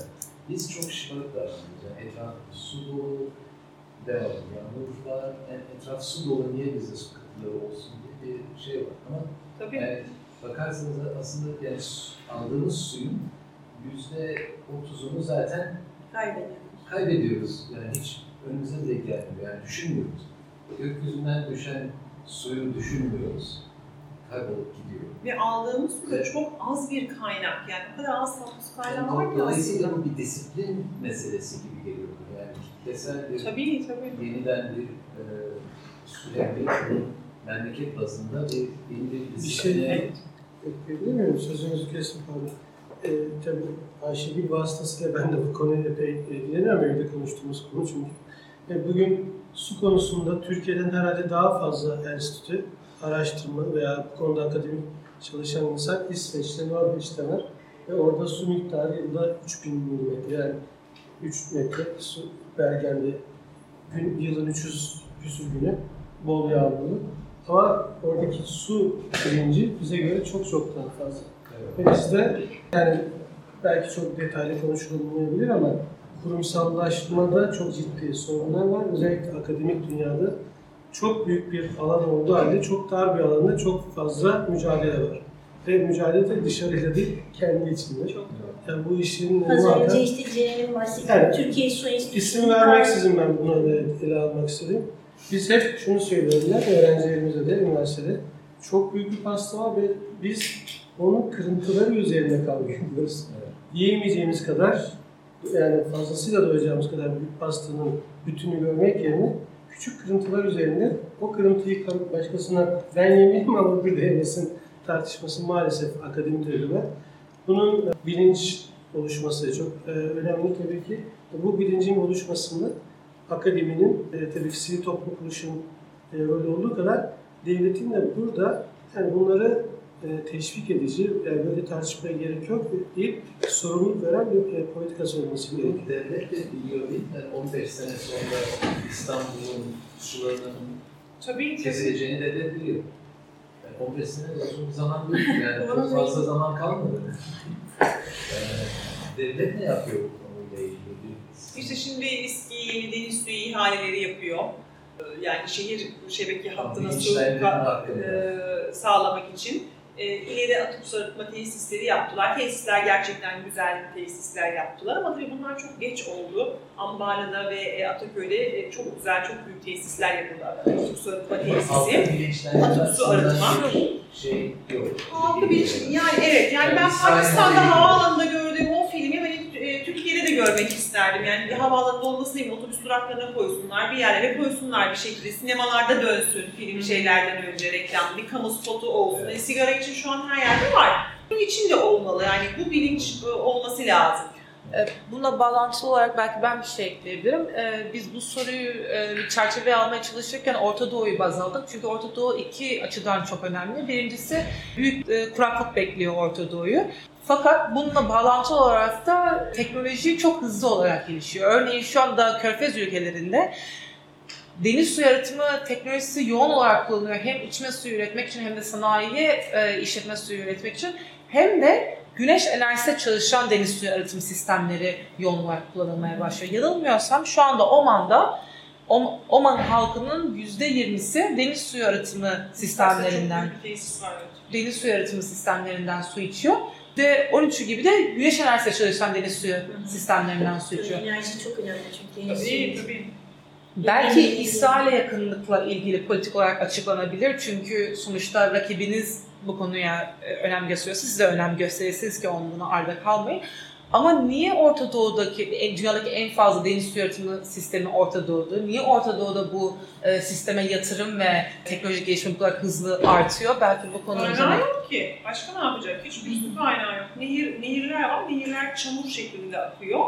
Nil zaten bitik durumda. Bütün E, İngiltere sömürge zamanında bütün ağır sanayi o tarafa yaptığı için e, bütün pamuk tarlalarının çok düzensiz sulamaları vesaire şu an bitik durumda. Başka hiçbir çaresi yok Orta Doğu'da. Bir de şöyle, örneğin ben Pakistan'a gidiyorum, hani bizde nasıl her mevsim işte dört mevsimimiz var, hepsi üç ayrı diyoruz. Evet. Proper, hani hepsi güzel. Pakistan'da bir gidiyorsunuz, e, iki mevsim var. Senenin 10 ayı yaz, daha sıcak yaz, çok sıcak yaz, felaket sıcak yaz. E, bir, bir, yani bir iki ayı var, hani biraz bizim böyle şeye geliyor, sonbahar gibi yani asla kış yok, bahar yok. Yani böyle bir memlekettesiniz. O kadar sıcak ki senenin 10 ayı. Ne yağmur yağıyor, bir muson zamanı yağmur var, e, kuraklık var, e, kaynak yok. Dolayısıyla Orta Doğu deniz suyu arıtma için en büyük yer. Yani Orta Doğu'da alternatiflerin aranması çok e, beklenen bir durum ve olumlu da bir değişme. Verdiğiniz örnekler Oman ya Körfez ülkeleri istikrar içinde olan ülkeler. Demokrasi o tartışılır ama istikrar var. Orta Doğu'da gereken tabii istikrar ve daha da çok gereken demokrasi. Sıkıntılar yaşanan su konusunda karmaşanın daha çok arttığı ve e, ve sorunlarını dışarı yansıtan ülkelerse savaşlardan geçen ve istikrarsızlık içindeki ülkeler. İşte bunların başında tabii bu, bugünlerde ya da 8 senedir aslında Suriye'deki istikrarsızlık e, ya da Irak'ta çok uzun süredir 1980'lerden bu yana yaşanan savaşlar, ambargolar ve devam eden istikrarsızlıkla su sorunu giderek yani Orta Doğu'nun sorunu bu, bu sorun büyük sorunlar armağanı içinde ele alınmaya çalışıyor. Ve su konusunda sınır aşan suların en yoğun olduğu coğrafyalardan biri. Aslında Afrika'da da öyledir, Avrupa'da da çok sınır aşan su vardır. Ama Orta Doğu'da zaten siyasi istikrarsızlığın ve komşular arasında ilişkilerin iyi gitmediği bir coğrafyada, hatta savaşların olduğu bir coğrafyada sınır aşan sularla olunca kendi suyunu iyi yönetmek yerine komşusuna su at, suçu atmak politikası da devam ediyor. Aslında bu sadece ülkeler arasında değildir. Çiftçiler de kanal boyunca, yukarıdaki çiftçiyle aşağıdaki çiftçi arasında kanal boyunca e, ne zaman bir su sıkıntısı olsa, ne zaman tarlada bir sıkıntı olsa yukarıdakinin suyu ona iyi bırakmadığı ya da yeterince gerektiği saatlerde bırakmadığını söyler ama dönüp tarlasına baktığınızda aldığı suyu kanaldan biraz önce bahsettiğim o işte tırnak içinde vahşi sorunu hiçbir e, verimli yöntem kullanmadan suyu gündüz, gece sağlıklı şekilde kullandı. Yani kendi evini yönet, yönetilmeyen ülkeler de suyu paylaşmak durumunda kalınca coğrafyadan dolayı işler daha da karmaşıklaşıyor. Deniz suyu arıtmaları ya da atık su yönetimi gibi e, verimli yöntemleri umarız Orta Doğu'da daha çok yayılır. Ama bunun için doğru, düzgün bir duruma geçilmesi gerekiyor. Yani sürdürülebilir kalkınma yöntemleri bunlar. Ama öncelikle siyasi istikrar gerekiyor bunları yapmak için. İşte Irak e, bir süredir rejim değişikliği oldu, e, belli bir yönetimle devam etmeye çalışıyor. Ama bu yaz e, sık sık gazetelerde görmüşsünüzdür. Bizim yönetimimize de yansıdı bu yönetimimize. Irak'ta kuraklık yaşanıyor ama kuraklıkla beraber aslında çok kötü bir su yönetimi var. Ve bu tabii diktatörlükten bu yana kuzeyi ile güneyi arasında Irak'ın ya da ortası, kuzeyi, ortası, güneyi çok büyük bir ülke ve suyu kendi aralarında nasıl yönettikleri konusunda Saddam döneminde hiç e, doğru düzgün bir yönetim olmamış. Saddam hep ya kendi arzuları için büyük projeler yapmış ya da bazı işte grupları yok etmek için suyu kesmiş. Maalesef Saddam'dan kurtuldular ama sonraki yönetimlerde de istikrarsızlık ve hatta de IŞİD'le bu e, dönem devam edince ve maalesef IŞİD suyu da kendi kötü araçları için kullandı. Yine Irak'ta icap suyu kesti, icap. Yani kendi çıkarları için e, tarlalara su bastırdı. Hatta zehirlemeler de yaptı. Suriye'de ve Irak'ta. Yani bu ülkelerde var olan suyun nasıl kullanılacağını, nasıl artırılacağını konuşmaya daha gelemeden bu istikrarı nasıl sağlarız ve insanların günlük yaşamında temiz suya nasıl ulaştırırız? Yüzlerce, binlerce insan gerçekten hastalıklarla Suriye'de ve Irak'ta mücadele ediyor. Sudan kaynaklı hastalıklarla.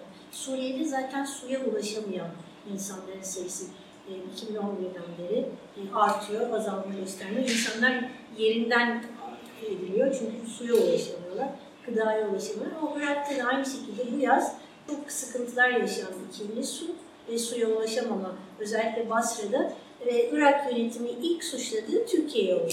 İşte Ilısu Barajı dolduruluyor o yüzden bize su gelemiyor diye. Olumlu gelişme oldu. Türkiye bu suçlama ya da bu işte yakarışa karşılık verdi. İşte ne oluyor, ne bitiyor anlamaya çalıştı. Evet, Irak'ta gerçekten kötü bir yönetim var ama bu tamamıyla ne Irak halkının ne Irak yönetiminin suçu. Savaşlardan gelmiş bu, bu maalesef e, durum. O yüzden Türkiye bir süre barajın doldurulmasına ara verdi. Çok kötü bir kuraklıktan geçtiğini Haziran-Temmuz aylarını gördü. Hatta bu aylara kadar Türkiye bekliyor. Yeter ki Irak'ta durum biraz daha düzelsin diye. Yani bunlar teknik meseleler baraj doldurulması. Eninde sonunda doldurulacak bu baraj. Ama e, daha sonra Irak'ın sorunları devam edecek. Çünkü kendi içinde kuzeyi, ortası ve güneyi arasında su yönetiminde e, katılımcı bir yönetim yok.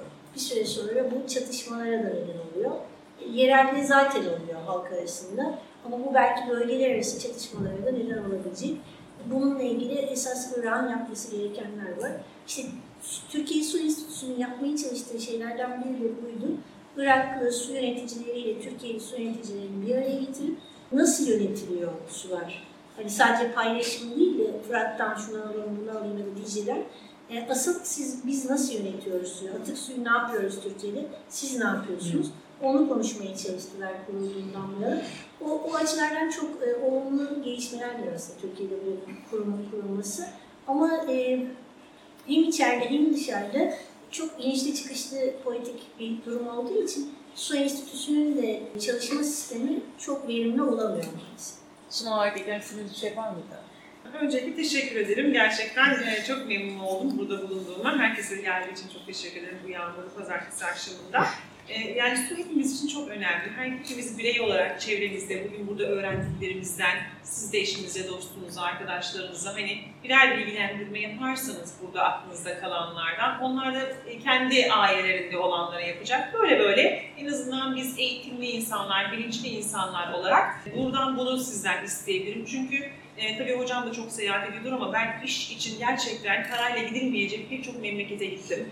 Ve onların ne kadar geride olduğunu her açıdan, e, su da bunlardan bir tanesi e, gördüm. Bu Gelecekteki en büyük sorunlardan bir tanesi olacak. Şu anda hala varmış gibi görünüyor ama işte pek çok şeyi konuştuk. Aslında yok. O yüzden herkes kendi bireysel olarak önlemini alırsa ve yanındakine en azından bir kişiye bile söylerse bir farkındalık yaratılmış olur. Özellikle küçük çocuklar çok önemli. Yani bu konuda katkı sağlayabilirseniz çok memnun oluruz. Onun dışında sonuçta biz bir ticari firmayız. Tesisler kuruyoruz. Kurduğumuz tesislerin maksimum verimlilikte olması için uğraşıyoruz. Ee, kendimizde en az çabayla maksimum verimlilikte tesisler kurmaya çalışıyoruz. Bizim de kendi açımızdan yapabildiğimiz bu. Dünyada suya erişimi olmayan pek çok e, insana e, deniz suyu yaratımıyla beraber su götürmeye çalışıyoruz. E, bununla ilgili business call to action aslında sen söyleyebilirsin. Aquamic olarak bir yaptığımız sosyal sorumluluk projesi var. Bunun dışında durum budur. Teşekkür ederim geldiğiniz için. Ben de çok teşekkür ederim. CV'nin konuşu grubuna gerçekten su konusunu ön plana çıkardığınız için hem çok önemsediğim ve sevdiğim bir konu. Tabii Circle'a da mekan için çok teşekkür ederiz. Çok güzel bir ortamda konuşma imkanı